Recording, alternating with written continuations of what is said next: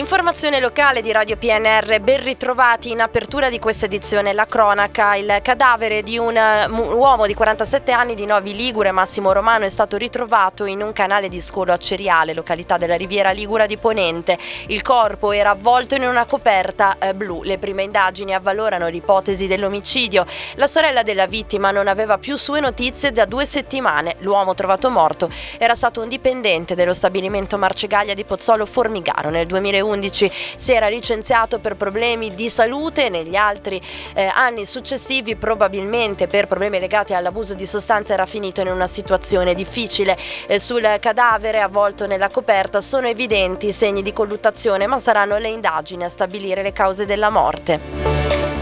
Passiamo ai lavori pubblici, ci sono speranze per il rifacimento della pista di atletica leggera allo stadio Girardengo di Novi Ligure sulla costruzione degli spogliatoi per il campo in erba artificiale località San Marziano. L'assessore allo sport Stefano Moro in risposta ad un'interrogazione dell'opposizione ha annunciato la partecipazione del comune al bando Sport e Periferie 2023 per reperire le risorse necessarie. Secondo i dati dell'Unione Nazionale dei Consumatori, Alessandria è una delle città più care in assoluto a livello nazionale, addirittura la seconda dopo Milano. L'associazione ha analizzato i dati Istat e Alessandria risulta la seconda più alta d'Italia per incidenza dell'inflazione, più 2,9% su ottobre 2022 e un incremento di spesa pari a 644 euro a famiglia. Peggio appunto c'è solo Milano, in cima alla classifica sebbene con un incremento dell'inflazione inflazione del più 2,5%, inferiore dunque al nostro capoluogo. La politica locale, il comitato direttivo di Noi Moderati a seguito del Consiglio nazionale in vista delle elezioni regionali in Piemonte ha definito i ruoli di responsabilità regionali. Il tortonese Massimo Berutti è stato confermato coordinatore regionale e Ugo Baratozzi nel ruolo di coordinatore della campagna elettorale. La pagina della cultura, oggi alle 17 l'appuntamento con i Library Concert presso la Biblioteca Comunale di Serravalle Scrivia.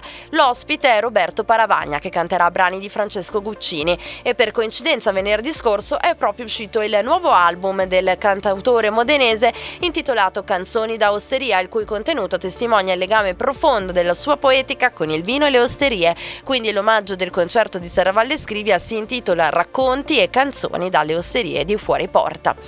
Oggi invece alle 17 a Tortona alla Biblioteca Civica si terrà il terzo appuntamento del ciclo di riflessione promosso dall'Uni3 in collaborazione con il gruppo di ricerca filosofica Cora sul tema sulla politica Cinque parole. Silvana Borutti prenderà, parlerà di identità, il moderatore dell'incontro è Gianni Castagnello, l'ingresso è libero.